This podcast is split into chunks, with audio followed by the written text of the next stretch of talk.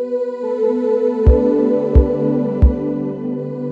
this is Mike Barbera, uh, former pastor at Church of the Good Shepherd. Had the opportunity to speak there this past Sunday for Father's Day. And so here's a, a few thoughts from that message.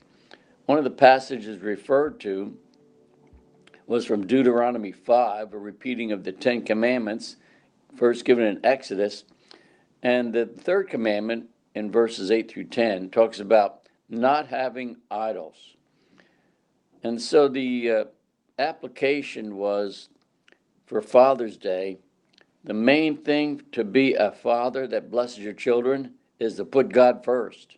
Jesus said, two important commandments, the two top commandments are love the Lord your God with all your heart, soul, mind, and strength, and your neighbor as yourself.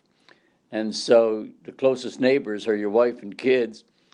But in order to love them uh, in a wonderful way, and really an effective way, is to make sure you put God first.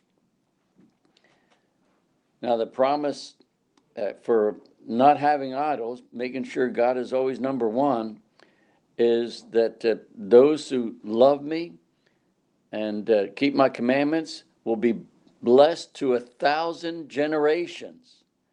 And the uh, corresponding negative uh, challenge was those who don't put the Lord first, He's a jealous God.